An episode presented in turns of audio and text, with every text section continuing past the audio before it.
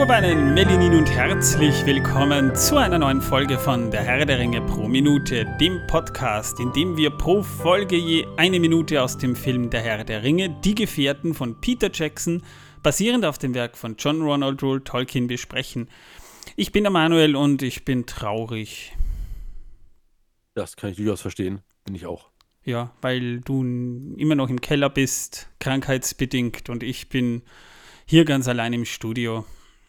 Äh, wenn du das sagst, dann wird es wohl so sein, ne? Naja, ich habe mich schon darauf gefreut, dich hier wieder hochzupeitschen und das, äh, ich will aber nicht krank werden, weißt du, das ist. Das äh, verstehe ich ja. Ich, ich habe ja, hab ja Freude damit, ja, äh, dich zu quälen und der Ork, der normalerweise hinter dir steht, der hat sich jetzt auch pflegefrei genommen, weil er gerade irgendwie traurig ist und äh, weil er jetzt keinen Job hat. Jetzt quält er gerade jemand anderen. Jetzt quält er gerade meine ja. Frau. Und das ist gut, so soll er machen.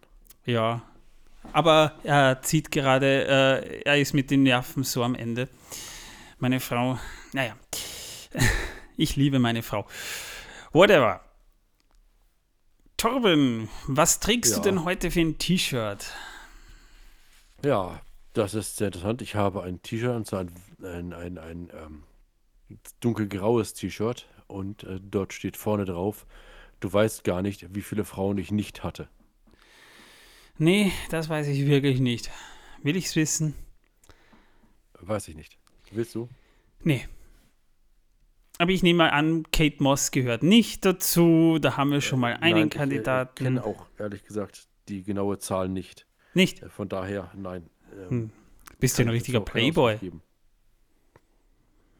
Äh, ja. Ja. Nein, äh, vielleicht. Liebe Leute, wir sind mittlerweile bei Minute 136 angelangt. In der letzten Folge haben wir mal ausführlich über den Höhlentroll gesprochen, wie er im Film beschrieben wird, aber auch im Buch beschrieben wird.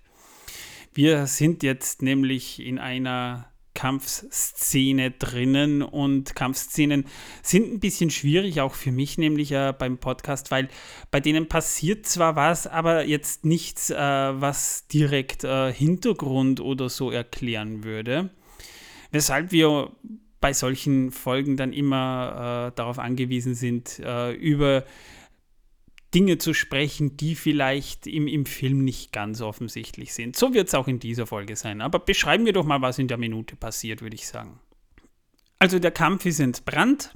Ja, das haben wir in der letzten Minute auch schon festgestellt. Und die Gefährten stürzen sich nun alle ins Getümmel und beginnen auf die Orks einzuprügeln. Und sehr spannend finde ich, äh, das müssen ja voll die, die, die Loser-Orks sein, weil ich meine, wir wissen ja, dass die äh, Gefährten Frodo, Sam, Mary und Pippin jetzt eigentlich kaum Kampferfahrung haben, aber sogar die können ordentlich mitkämpfen, ohne dass die mindestens eine Schramme abbekommen.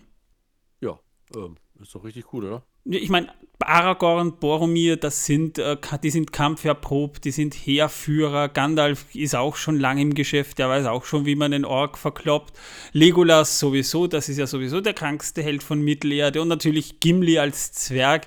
Na, nicht, zeig mir mal einen Zwerg, der, der als erster fallen würde. Das kann ich mir nicht vorstellen. Ja. Aber bei den Hobbits ist es schon sehr spannend. Äh, naja, ein Zwerg kann schon als erster fallen.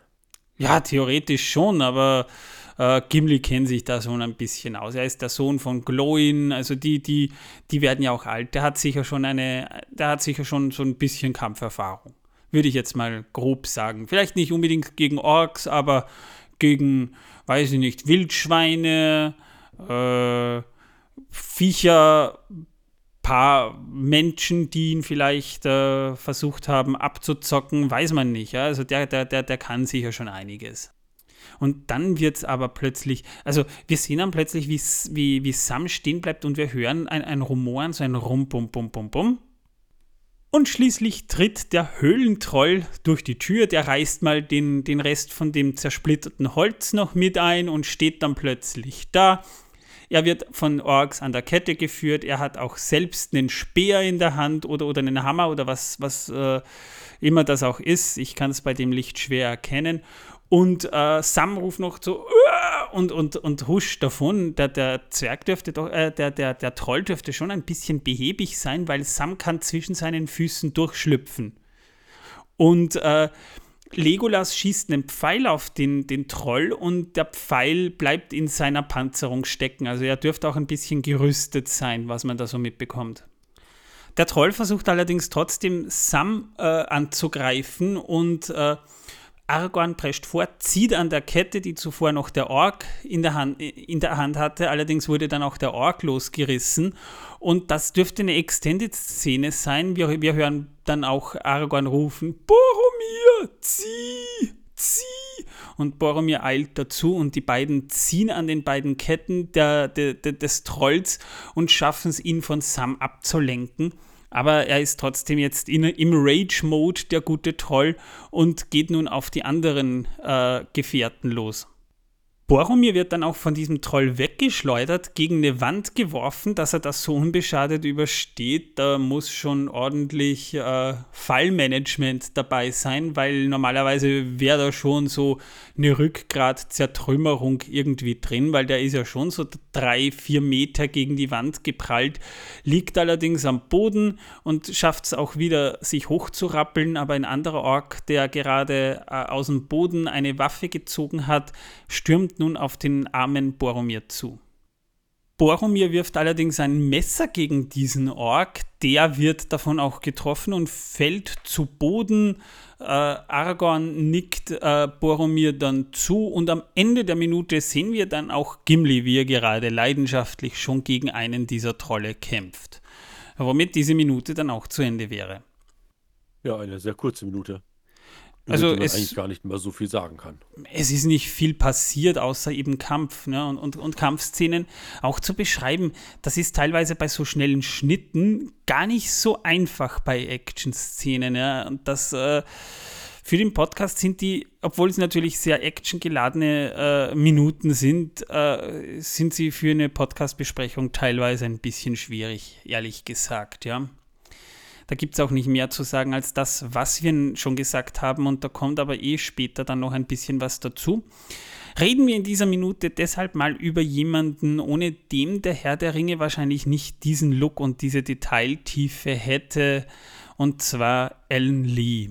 Alan Lee ist ein Illustrator und ein Künstler, der erblickte am 20. August 1947 in Middlesex, England, das Licht der Welt. Er studierte an der, ähm, an der Ealing School of Art und zog 1975 nach Dartmoor. Bekannt wurde er 1978 durch seine Illustrationen zu dem Buch Theories, das er zusammen mit Brian Proud herausbrachte, auch ein nicht unbekannter Künstler in der Fantasy-Szene. Seine Buchcover waren aus der Fantasy-Szene von da an nicht mehr wegzudenken. Also gerade wo der, also der, der, die gerade so die 70er und vor allem die 80er Jahre haben ja dem Fantasy-Genre so einen, einen, kleinen Boom beschert, weil viele bekannte Fantasy-Zyklen aus eben dieser Zeit, aus den 80ern vor allem kommen. Ne?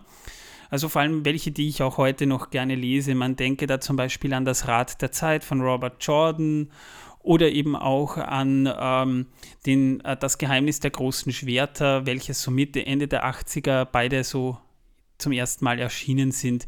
Das waren so die Reihen, die in den 80er Jahren bekannt wurden. Wir hatten davor natürlich auch noch in den 70ern schon schöne Reihen, wie zum Beispiel, weiß nicht, ob du die kennst, Torben, äh, Elric von Melanie Bone zum Beispiel. Ja, kenne ich, klar. Ähm, das waren damals noch nicht so diese großen äh, 1000 Seiten Wälzer, sondern das waren Zyklen von sechs Bänden, wo aber die Bände eher so ja, 200, 300 Seiten hatten. Jedenfalls in dieser Zeit, wo dann auch viele Buchcover sehr Fantasy-lastig waren, können schon gut sein, dass die von Alan Lee stammen.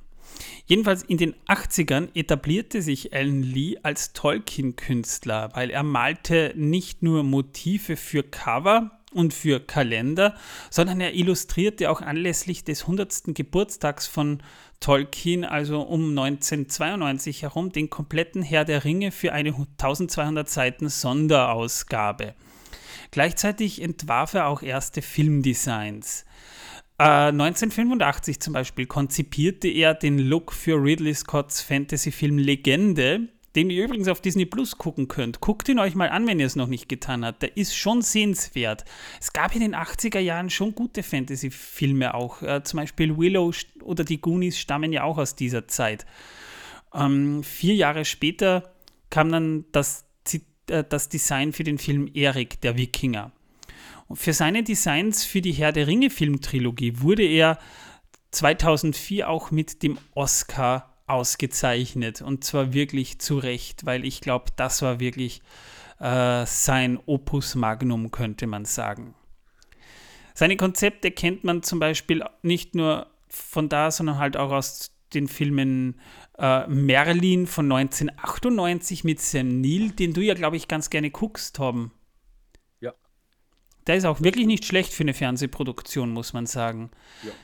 Ja, man kennt ihn aber neben Herr der Ringe auch noch aus späteren Filmen wie zum Beispiel King Kong und dem Hobbit. Auch an der neuen Herr der Ringe-Serie ist er mit beteiligt. Zum Glück. Zum Glück, ja. Denn äh, dadurch haben wir ein paar Parallelen wenigstens zu den Filmen vom ja. Aussehen her. Sonst hätten wir die wahrscheinlich nicht. Ja, aber man hat sich schon, also was, was Details angeht, auch in der Herr der Ringe-Serie, muss man fairerweise schon dazu sagen, da wurden schon viele Details eingebaut, die man äh, als Tolkien-Leser erst wirklich als solches auch deuten und, und schätzen kann. Also so schlecht ist das Ganze nicht geworden. Ähm, kommen wir mal zum Design der Orks in Moria. Die Orks nämlich sollten sich ein wenig von den grobschlächtigen Orks unterscheiden, die wir später sehen. Sie sollen zum Beispiel an das Leben unterirdisch mehr gewöhnt sein. Sie, deshalb sollen sie auch ein bisschen blasser und kränklicher aussehen. Kleiner und vielleicht daher auch ein bisschen flinker. Also sie haben schon fast eher was Goblinhaftes aus meiner Sicht so an sich. Ursprünglich sollten diese Orks sogar noch blasser sein, mit durchscheinender Haut. Aber beim Dreh als man schon gedreht hat, bemerkte man, dass die Orks zu starke Kontraste zur Umgebung darstellten, weshalb man sie für den nächsten Drehtag dunkler schminken musste. Das heißt, man hat einige Szenen sogar dann nochmal gedreht, weil sie äh, bildtechnisch einfach nicht zusammengepasst haben. Also auch da hat man während des Drehs noch nachgebessert. Es war auch nicht so leicht, Jacksons Vorstellungen umzusetzen, denn die Moria-Orks sollten sich von anderen Orks definitiv unterscheiden. Das äh, wären teilweise so starke Designs gewesen, dass Schauspieler die gar nicht spielen hätten können. Zum Beispiel wurden Rüstungen entworfen, die tatsächlich äh, am Designbrett gut ausgesehen haben, aber in, in der Praxis nicht zu tragen gewesen wären. Sie sollten viel rostiger aussehen, als hätten die Orks sie aus alten Zwergenrestzeug zusammengeklöppelt. Und es gab zu Beginn ja eben nur Skulpturen, die dann in die Tat umgesetzt werden mussten.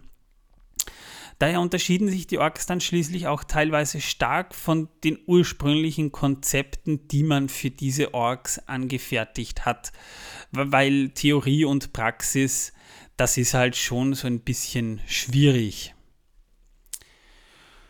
Ja, da wären wir auch schon durch mit der Minute. Mehr gibt es da jetzt eigentlich gar nicht zu sagen.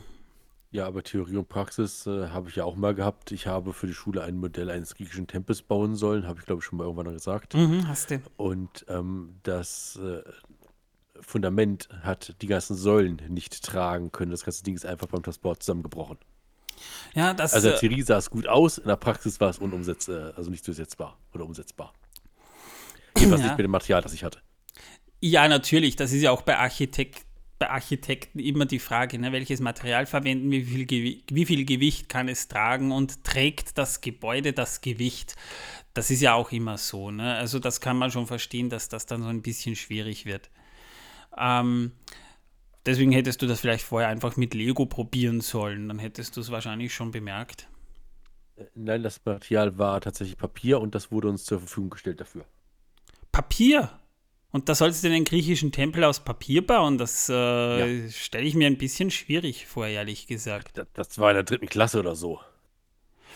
Ja, gut, okay. Ja, aber Papierrollen gerollt und Klopapierrollen gerollt und gemacht und getan. Und daraus haben wir halt diesen Tempel gebaut. Wer verlangt von einem Drittklässler, ich meine, wie alt sind die Kinder in diesem, diesem diesem Zeitraum Neun. 8, 9 herum, ja. Einen griechischen Tempel zu bauen, halte ich ein bisschen für fragwürdig, aus Papier noch dazu. Aber ja, Hey, das waren andere Zeiten. Mein Lehrer haben es auch noch in die Ecke gestellt. Ja, mich auch noch. Ich kann mich auch noch erinnern, ja. Whatever, Torben, hast du denn wieder Wissen, dass die Welt versaut für uns? Äh, ach so, äh, ja, Entschuldigung, ich bin jetzt äh, gerade irgendwie beim Spoiler-Song gelandet. Den, war den, den, auf- hören, den hört ihr, liebe Hörer, morgen wieder, wenn die letzte Folge der Serie reviewed wird und dann, wer weiß für wie lange, aber eine lange Zeit werdet ihr euch das dann nicht mehr anhören. Ja, ich habe auf jeden Fall dürfen ein sehr schönes Wissen. wissen. Und zwar stand vom äh, 31.12. Äh, 2021. Äh, dort war der Stand, dass pro Minute in Deutschland circa 360 Kondome verbraucht werden. Egal wofür. Ja, egal wofür. Hm. Also ich glaube ja, die meisten davon äh, sind einfach benutzt worden, um Wasserbomben zu bauen. Obwohl im Dezember, naja, es geht aufs ganze Jahr gerechnet. Also von daher ja. Es ist Silvester, wenn man kein Feuerwerk äh, abschießen darf, kommt man auf andere Ideen. Also, Also das kann ich mir schon vorstellen. Also, liebe Zuhörer und Zuhörerinnen, falls ihr jetzt auf solche Ideen kommt, ihr könnt sie auch fachgerecht verwenden. Ne? Wollte ich nur angemerkt lassen. Und es ist immer gut, sich zu schützen. Äh, ja. Wenn du das sagst, Ja. wird es wohl so sein. Wahrscheinlich ja. Liebe Leute, wenn ihr uns ein paar Sterne auf Spotify, Apple Podcasts, Audible, äh, Podcast Addict äh, oder wo auch immer ihr den Podcast hört und die Möglichkeit habt, da lassen würdet, würden wir uns wahnsinnig freuen. Wir würden uns auch über eine Rezension freuen. Demnächst bekommen wir auch eine Website, eine Homepage, die ist momentan noch under construction. Da könnt ihr euch uns auch mit uns in Kontakt setzen.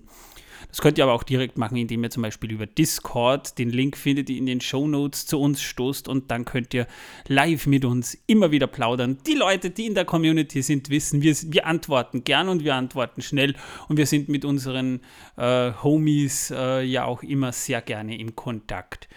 Live könnt ihr uns dann übrigens auch ab Sommer sehen, nämlich bei den Tolkien-Tagen in Geldern, Deutschland. Sichert euch die Tickets, die sind ziemlich knapp schon.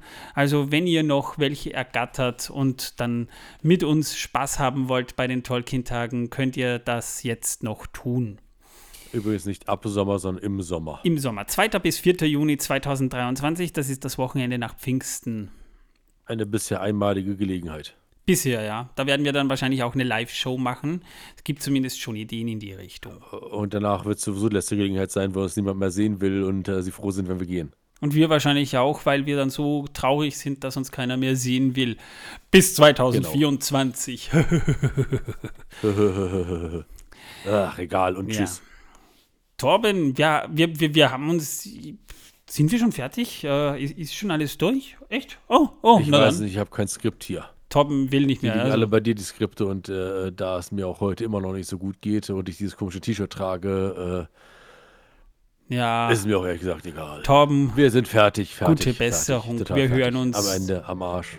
Feierabend. Ende Gelände. morgen Am wieder. Boden. Weg. Im Keller. Tschüss. Äh, Habe ich das schon gesagt? Und tschüss. Ja.